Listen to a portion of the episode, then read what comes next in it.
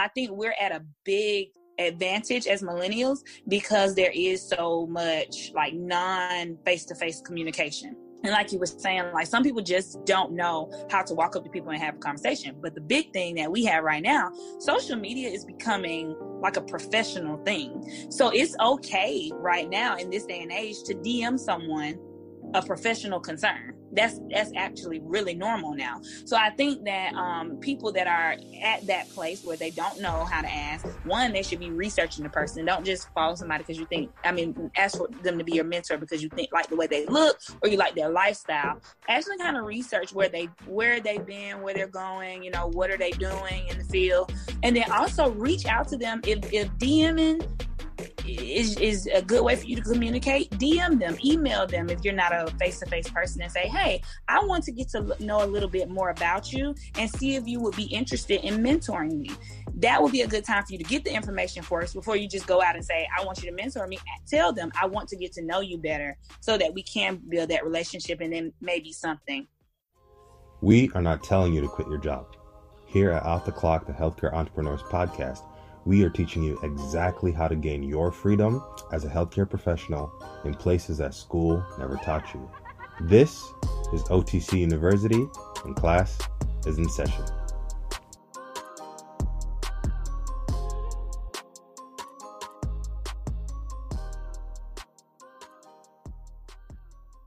Welcome to another edition of Off the Clock, the Healthcare Entrepreneurs Podcast. As always, I'm your co-host, Mister Carl Bourne Junior, and I'm joined by my main man, Mister Paulo Chien. Paul, say what's up to the people. What up, what up, what up? It's good to be here. Yes, sir. So you guys know we love to bring you special guests that give you value. Today is, of course, no exception. With that being said, I'm actually excited because I don't know if we, as a matter of fact, we haven't. We have not had anyone that is in this specialty before. So we're in for a treat for sure. Looking forward to being able to pick your brain and, you know, provide some value to our listeners. Without further ado, though, I do want to go ahead and introduce the healthcare entrepreneur that we have today, who is a geriatric nurse practitioner. We have the wonderful Brianna Leon. Miss Leon, how you doing? Thank you so much for joining us. I'm good. Thank you so much for having me. Absolutely. Absolutely. So we like to be respectful of your time. With that being said, let's dive right into it. Right off the back, tell us, why nursing, and why did you choose to not only say, okay, I'm just going to be a R N, I want to go on to be a nurse practitioner? Kind of talk to us about that a little bit. So just a little background about me. I am actually from Tuskegee, Alabama. Um, I grew up with my great-grandmother. So she worked as a certified nursing assistant um, for much of her career. Um, got that passion for just loving on people, caring for people. Um, most of my friends probably spent their weekends kind of playing and having fun with the kids. I spent my weekends in nursing homes with my grandmother, visiting her friends, um, her sisters, her brothers that were in the nursing home. So always kind of been exposed to that environment, and I kind of love what I do. Um, and that's why I chose geriatrics, of course. Um, I got into nursing because of that drive, and what pushed me is my desire to kind of go above and beyond wherever I am. So being a nurse practitioner was kind of just like a level up um, so that I can provide more care and be more uh, of a change agent in the field. Okay, um, so let's kind of jump into it because you did say it's a level up. Um, with geriatric nurse practicing, I hope that's the right English, if not, oh, it's your boy. I didn't do English in undergrad. Um, I'm so sorry. I'm sorry, Mom. Yeah. Okay. Uh, I can speak English. But let's go back into it. What was the process like, you know, to become a geriatric nurse practitioner? What um, did it entail? What processes specifically stood out to you that you'd say, hey, these were highlight moments that are necessary on the journey? Okay, well, the first thing I want to point out, it's not a requirement, but I just think it's necessary. Um, I started um, my career in nursing as a certified nursing assistant. Um, that's when you have, you're a, kind of like assistant to the nurse, so you do like the bathing of the patients, um, help with feedings, transfers, all that type of stuff. I started my like career with that. Um, I feel like that was the biggest highlight I could have done because it gives you that exposure to what healthcare looks like. Um, and that's a program that usually takes anywhere from four to like twelve weeks. I did that right after high school. Um, there was a summer program and I took it and I was able to get my C N A, which is a Certified Nursing Assistant certificate. And in doing that, I applied for nursing school um, right after high school. Um, nursing, I got my four-year degree, so my bachelor's in nursing. Um, and then after that, I did not take any time off. I went right into my master's um, of nursing. So kind of like, I guess you would say, for seven years total, so four years undergrad and then two to three years um, graduate to become a nurse practitioner. So it was kind of like a straight shot for me, and that's the process. Some people do take time off in between. Um, I was just kind of a go-getter, and I wanted to get it done, so that's the way that I did it. But just that process from being a C N A, I was a nurse while I was in grad school, and then I became a nurse practitioner right after. So I kind of took the the scenic route, as some people would call it, because I kind of did every role under my role to get where I am now. You described that you did it just straight through, right? I know my mom, um, she kind of did the same thing when she did um, anesthesia. So she's a C R N A. Okay. And she kind of went through, like, did her bachelor's in nursing, then went straight through, did the master's and all that. Just as a general breakdown. Now, I know it from my side because I was able to see her kind of go through it. But mentally, what do you say, like, would be required of somebody going through that? Because I don't want us to just kind of go through it and just be like, yo, anybody can just do it. It's super easy, right? I remember seeing my mom do, like, her stuff, and I'm just like, bruh. Yeah. And I yo. also, yeah, while we're right here, I actually got pregnant my eleventh grade year of high school. So what might have pushed me harder was because I had somebody else to provide for. So no, it was not easy at all, especially with a child. Um, I think I was more driven to get to the end because I had someone, you know, depending on me to get there. Um, and that that really pushed me. It is very hard. I think that there's no wrong or right way to do it. Um, I think you should do what comes to you naturally. There are some nurses that have a lot of experience in nursing before they go to grad school, and they they they think that that's the reason that they're so successful in grad school, because they have that experience. Some people tell you, oh, you should at least get one year of experience before you go to grad school. Um, that's not how I saw it. And like I said, I was able to work as a nurse while I was in grad school. So I was constantly building on that knowledge, you know, during that two to three year time when I was getting my master's. So I, I didn't feel the need to stop. And I also had something pushing me not to stop. Um, but no, it is not easy at all. I will honestly say my undergraduate degree was actually much harder than grad school. Um, anybody that went to nursing school will tell you it is It's treacherous um, compared to other majors that I kind of know, you know, my friends had, because uh, you're doing your classes and clinical. Then when you get to grad school, you're doing your classes, clinical, and trying to work too. So it's it's never easy. So Bree, you mentioned uh, you mentioned earlier the the concept of you wanted to level up, and essentially that's what you've continued to do. And I kind of want to dive into this this next segment here with asking you. So you went on, you said, okay, I'm going to become a nurse practitioner, and then you specialized in being a geriatric nurse practitioner. Mm-hmm. Now, aside from that, there's a lot of other things that you do as well.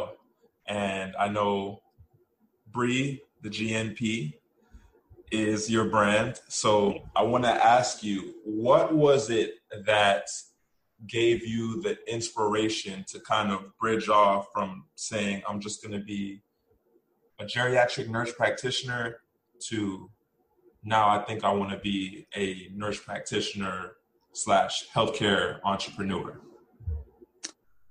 I was always kind of taught, just, just my upbringing, whatever you do, you're supposed to be the best at it, right? You're supposed to go above and beyond, like go to the end uh, with whatever with whatever you do.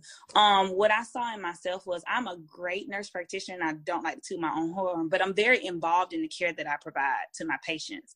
Um, but I also kind of see a need to influence others. Um, and that's what kind of brought me to branding myself. Um, I think it's so important for us in nursing, especially, to kind of reach back and give back and kind of to get there too. So a part of my brand is like public speaking. I do mentoring. Um, and then I have like just some side ventures that I'm working on as well, um, just to kind of inspire those that are coming after me. And like you asked me before, you know, you don't want to like make people feel like, oh, this is just natural. You can just do it. I want people to know the, str- the struggle of it all. I want to be able to inspire other people. Even though it's hard, we got to push through. Nursing needs you. Uh, nursing needs us. Nursing needs people who are willing to go above and beyond in the field um, to be great. And I think that's what kind of inspired me to kind of branch off on my own and and and do what I do now. I work as an independent contractor now for a business, but I'm my own boss. I manage my own patients. Um, I can I drive my income. So it's a it's a great place to be uh, when, and I feel like I'm in charge. I'm I'm able to do what I need to do for my patients and for myself by by kind of going above and beyond, you know, to do that. First of all, I just got to say, I, and I am trying to be funny, but this is what it is. When you said uh, the portion about, you know, nursing school even being tough, I took one class, right? I took a chem class that apparently is a prereq for nursing school, right? I didn't know before I signed up. I get in there and like the teacher's like, all right, y'all, anything under like a ninety-four is a B. And I was just like, hold up. What you talking about? I, that's not what I signed up for. So shout out to all the nurses. Um, I kind of want to transition a little bit into kind of the growing of the brand and then even how you even got to have some of the partnerships that you have. Mm-hmm. Um, you know, one of the things that I think as we continue to kind of progress, especially in this day and age, by that I mean, I remember when I was like fifteen, fourteen, thirteen, and my parents used to be like, yo, get off social media, like stop spending all day on Facebook, stop doing all this, right? And then I just had the epiphany the other day, actually. And I was like, holy crap, like I'm now sitting on social media working, right, doing mm-hmm. all things. But like it's become this real estate um, that I think is actually unexplored. I think the only people who have pretty much have figured this out are the people that are really, really big, you know, or like giant companies who just mine data all day, every day. So right. When it comes to growing the brand and it comes to being able to expand, you know, what you're doing, um, what, what was the process like for you to actually get that recognition, to get that awareness so that people, you're able to have your own caseload, you're able to have your own pay yourself. You're able to kind of go on the branch of like, you're not relying on a hospital anymore to cut those checks for you, you know, stuff maybe they told you in nursing school. I don't know. I've never been. But what was that process like for you with growing the brand and be able to put yourself in the specific position that you are online? Um, I think I was kind of, and, I, and I'll say it's it's two different kind of roles. Um, with with the healthcare part of what I do, like my day-to-day, like caring for patients, um, I always saw a need to have like a balance between like your peace and then making money. You can't always like, we, we get so like caught up in like making money all the time, but what was important to me is my peace and my balance. Um, so what better way to do that than to kind of manage yourself? I think I was in a good position because I did choose geriatrics. Geriatrics is a field where there are a lot of, in the nurse practitioner kind of setting, facilities don't have their own nurse practitioners usually, um, except like Pruitt, which is like a big one. But usually um, these people are contracted out. And I, I learned that in clinical um, and while I was getting my degree. And I found that so like interesting that the nurse practitioner I shadowed, she came in, she saw the patient she needed to see, but she she doesn't work for those companies. She's not bound to, you know, the facility. She's an outside source that provides the service. What I love so much about that is you're able to advocate in such a big way because you're not you're not their employee. You're there to help them meet, you know, the the guidelines put up by Medicare, stuff like that. And I love that about that role, that you're able to come in, do what you need to do, and really advocate. I think sometimes when you work for corporations and like companies, you kind of get boggled down by like their rules and the way they do things. And I'm, I think I'm in a very good space because I'm able to do more for my patients because I'm in that role. I saw that in clinical, and I definitely knew right then, hey, I want to work in a nursing home. That's where I want to be. I want to work. I want to be here, because in hospitals you aren't really able to do that. You're you're you're there. You're their employee. Um, so that was big for me. Um, on the social media side, like you said, I really didn't see a big need for social media when I was growing up, you know, same thing. Uh, and, and I think one of my friends is, uh, she had kind of inspired me, I would say, because she is a social media influencer herself. Um, so just what she brought up to me was, hey, there's a lot of nurses that are doing social media influencing, but I don't know of any geriatric ones. I don't know of anybody talking about geriatrics and, you know, bringing awareness to this field. And you have a, a kind of untapped market there, and you should probably kind of, you know, look at that. And I and I kind of was slow to do it because I'm like, I don't, I'm not big on like posting stuff. I'm not like that. But I kind of made the decision to do so because I did see what she saw. There's nobody else that I know kind of really talking about geriatrics and influencing in that way. And I was always told when I was in nursing school, why geriatrics? Why do you want to do that? And what I've come to find with my influencing is there are a lot of people that want to do geriatrics. But in nursing school, you aren't exposed to the geriatric population as much. We get rotations in uh, peds, O B, a medical surgical unit, E R. We went to the nursing home, I want to say, for a week. And that was it. That was all of our geriatric tra- training. And then when you take each class, there's that little chapter in the back about geriatrics. And that's it. I was actually discouraged um, to go into geriatrics. But with my influence, I found that there are a lot of people that want to do it. They just don't know much about it. And I, I've gotten comments like, oh, you kind of inspired me to look into geriatrics. Um, some programs don't even offer that one week rotation. So I'm glad I was able to do that. I'm glad I tapped into that market. And I'm hoping to do more and bring more awareness to this population, because we all have to get old. That, I mean, if God willing, we're all going to get old. So I think that it's so important that we have providers and we have people out there that are passionate about this field, just like people are passionate about the little babies. I know people love babies, but I love my elderly, and that's just me. And I want other people to feel that way too. So Bree, I kind of want to want to backtrack a little bit, you know, once we kind of discussed briefly the, you know, the things that you you do under your brand and and, and as an entrepreneur. And I kind of want to ask a question because, you know, we love to be able to educate, you know, our, our audience and be able to get them to think differently about certain things. And one of the things you said that you do that I want to kind of target on that a little bit is the uh, helping with the creation of the resume and, and, and revising that. And I want to ask you, what would you say in your experience, you know, working with clients, have been the top three things that people tend to overlook with their resume? Well, just as a package was, was like big for me. And I tell a lot of the people I kind of mentor, cover letters. People underestimate cover letters. And I say that, and I give this story every time. Someone told me they were hiring, and someone told me that they kind of look at applications first that have those cover letters. It's important. Like, and it, it shows that you go the extra mile. A lot of people, when they do an application, they turn in their resume and that's it. So that would be my definitely number one. If you have the time, go ahead and create a cover letter. Um, number two that I've seen a lot of is kind of like the generic resume thing, where people have the same resume that they use to apply to all the jobs that they apply to, right? And for me, what I think is so important to do, and it, it might be time consuming, but it's worth it because it might make you stand out, um, is to individualize your resume. Um, as we know, technology is like a big thing now. Companies actually use these systems to scan these resumes for keywords. And the keywords that they're looking for are usually the keywords that they put in the job description or job requirements.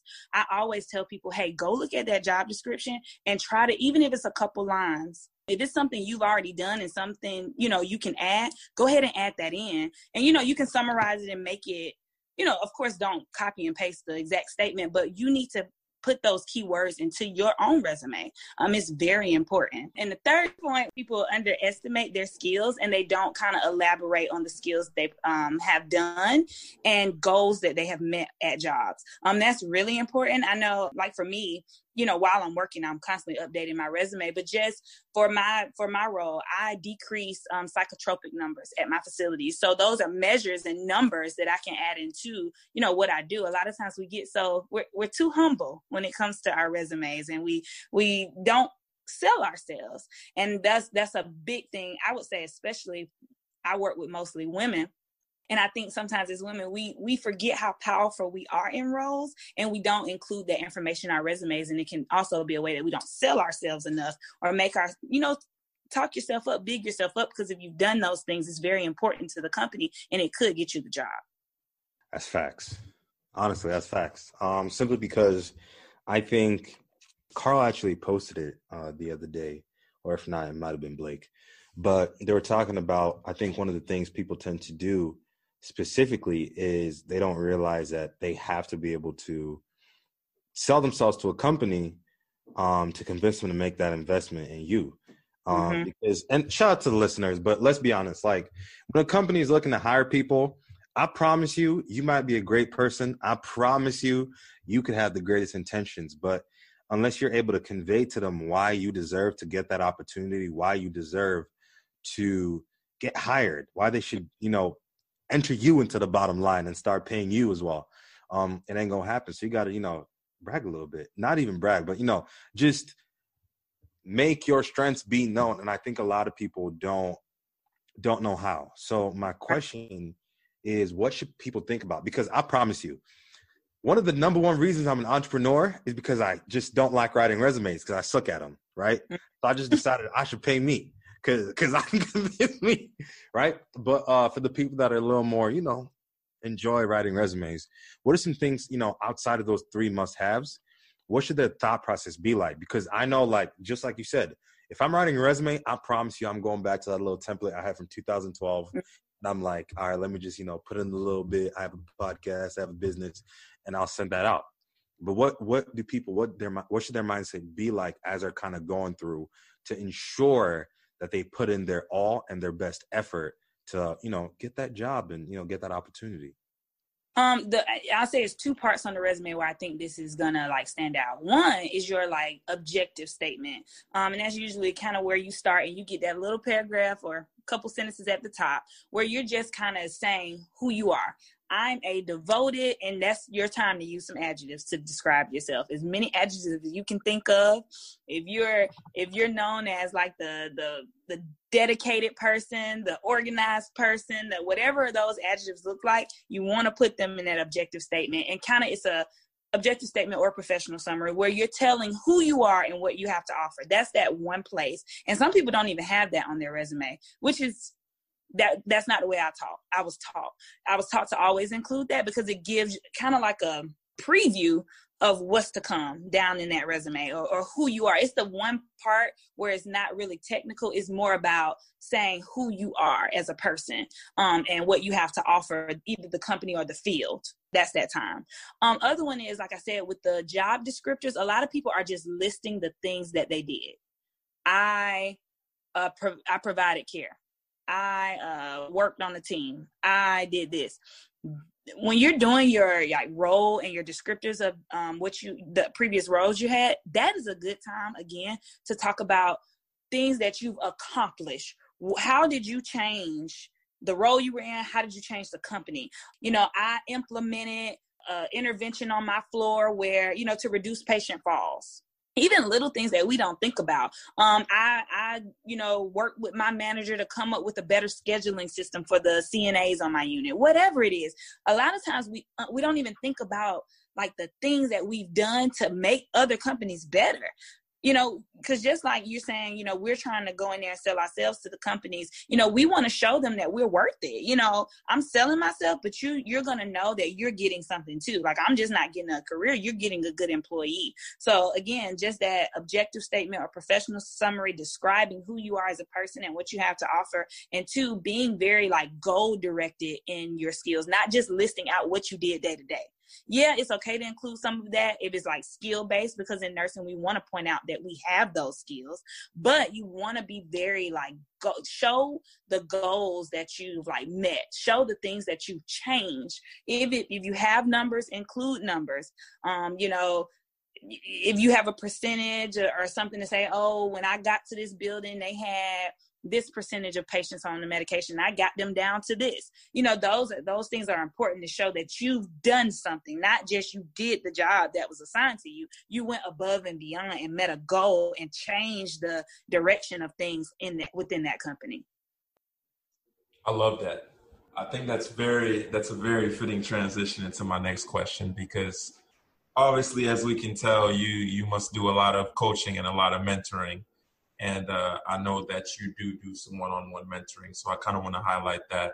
So talk to us about what that looks like. You know, for any nurses that, that may be listening, you know, and, and they are really enjoying what you're saying and, and they're interested in finding out some more about what they can expect from coaching with you or, or a one-on-one mentoring session, just kind of pitch us on, on what that would look like to be able to work with you one-on-one. My big thing working one-on-one with people is I like to upfront kind of know their goals and, you know, what, what are they trying to get? Because there's a lot of things you can get, you know, from me as a person, not, you know, to my own harm, but there's a lot of things that you can get from me. I can, I can help you get a job. I can, you know, help you transition if you're trying to go back to school. Um, also, a lot of people kind of just need support. So there are a lot of things that I can offer. I like to know, you know, people's goals up front and what they're wishing to attain. I think what's so needed in nursing mentoring, more so than anything else, is kind of just helping people, because it's so hard, because it's different than any other, like, profession. Um, it, I think it's, it's just important that I'm there to be a, a support system for the people I'm mentoring and helping them just kind of see that what they're going through, every everybody's going through it, and this is how you deal with it.